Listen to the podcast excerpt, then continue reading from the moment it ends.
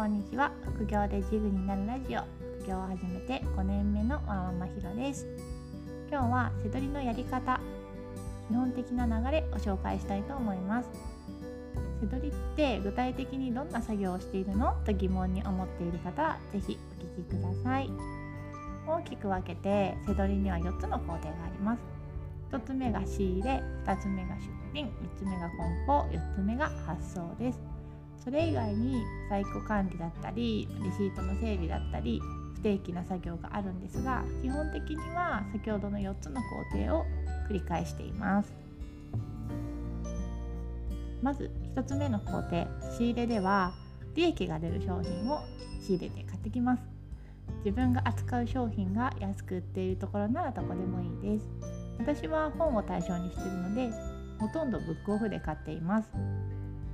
例えばおもちゃだったら西松屋やトイザラスリサイクルショップなんかが仕入れ先になりますよね。扱う商品によって仕入れ先は変わります。仕入れは一番難しくて一番利益に関わる工程です。効率的に利益の出る商品を見つけて仕入れられるかが手取りの利益に大きく関わります。商品の見つけ方リサーチなんかについて話していたらもうとっても長くなってしまうので今回は割愛します。また今後の放送でお話できたらなと思います。仕入れの作業自体は利益の出る商品を購入するだけなのでとても簡単です。次に出品です。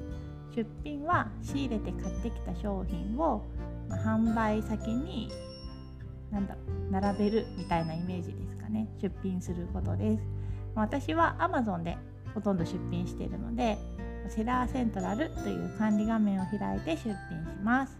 セラーというのは Amazon の出品者のことをセラーと言います。商品には商品を識別するためのコードがついているのでそのコードを入力して価格と在庫数とコンディション説明という商品の状態を文章で入力するところがあるんですがそれを記入して出品が完了します。ジャンコードは本だとよく本の裏側にバーコードがついていますよね。その下に9784で始まる13桁のコードがあるんですけどこれが識別のコードになります。発行が古いものだと4から始まる10桁のコードの時もありますしもっともっと古い古書だとコード自体が見つからない時もあります。商品のタイトルとかで登録してしまうと同じタイトルでこう版が違ったりこう何年度版が違ったりするので誤った出品をしてしまう恐れがあります。なのでこう出品する時は必ず商品名ではなくてそのジャンコードその識別のコードで登録しましょう。それが結構出品で一番注意するところです。FBA という Amazon の発送代行サービスを使っている場合は FBA の倉庫で受領されてから初めて出品が開始されます私は自己発送なのでこのセラーセントラルに登録した時点で出品が開始されるのですがその FBA を使う時はその後にその商品にラベルを貼って FBA の倉庫宛てに納品するという作業が必要です。私は自己発送なのでもう出品した後は売れるまで自宅の本棚に保管しておきます。私が FBA を使ってない理由はいろいろあるんですけど、まあ、FBA はもちろん手数料がかかります。あとは今自己発送だけでもさばける販売量であるっていうのも理由です。私は結構回転率が悪くても高利益な本をこう仕入れるのが好きなんですよね、うん、で回転率が悪いっていうことは回転率っていうのが難しいか商品が売れるまでの期間のことを回転率っていうんですけどなかなか売れないなかなかポンポン売れていかない商品っていうのは FBA の倉庫で在庫保管手数料みたいなのがかかるんですね。しかも6ヶ月以上売れないとなんかさらに割高な手数料になってしまうんです。ね、FBA は発送お任せできて楽な反面売れ残りが発生するとこうどんどん手数料が取られてくのでその辺りは気をつけなければいけませんね。私は結構、まあ、気長に売っていくタイプなので FBA は今のところ合わないかなと思って使っていません。この仕入れから出品するまではもう一連の流れでやってしまいましょう。仕入れの時に簡単にリサーチしてますよね。だからだいたいいくらで売ろうとか頭に入っているのでその知識を持ったまま出品する方が価格の決定なども素早くできます。店頭で簡単な検品あの汚れがないかとかそういうのもチェックしてると思うので一連の中でやった方が効率が良いです。出品を貯めると出品作業がめんどくさいなって思ってしまうんです。出品をして出品するってことは販売を開始するってことなんで出品を貯めてるってことはその商品が販売をしてないってことなのでもちろん売れる可能性はもう0%なんです。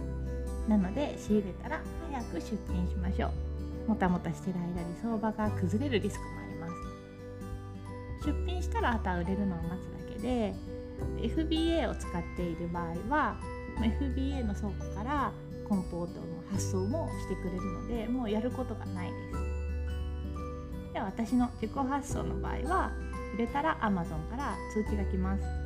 その Amazon セラー出品用アカウントにメールアドレスを登録するんですがそのメール宛てにこの商品出荷してくださいというメールが来ます。あとはセラーセントラルの管理画面にログオンした時に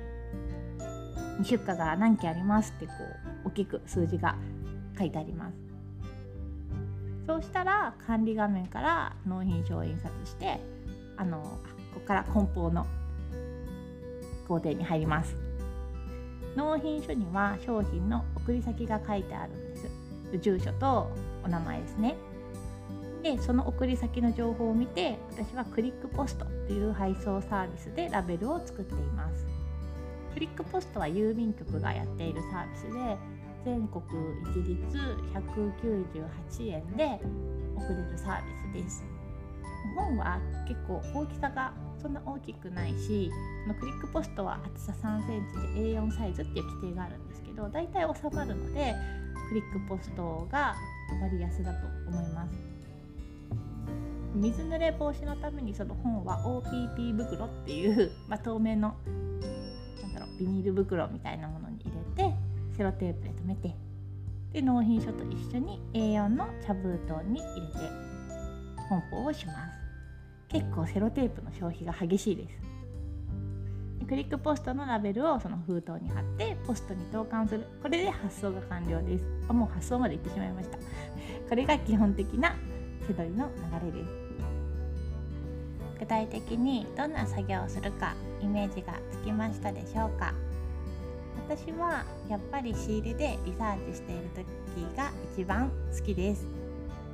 皆さんももし興味があったら取り組んでみてくださいね。それでは次回の配信でお会いしましょう。ひろでした。さようなら。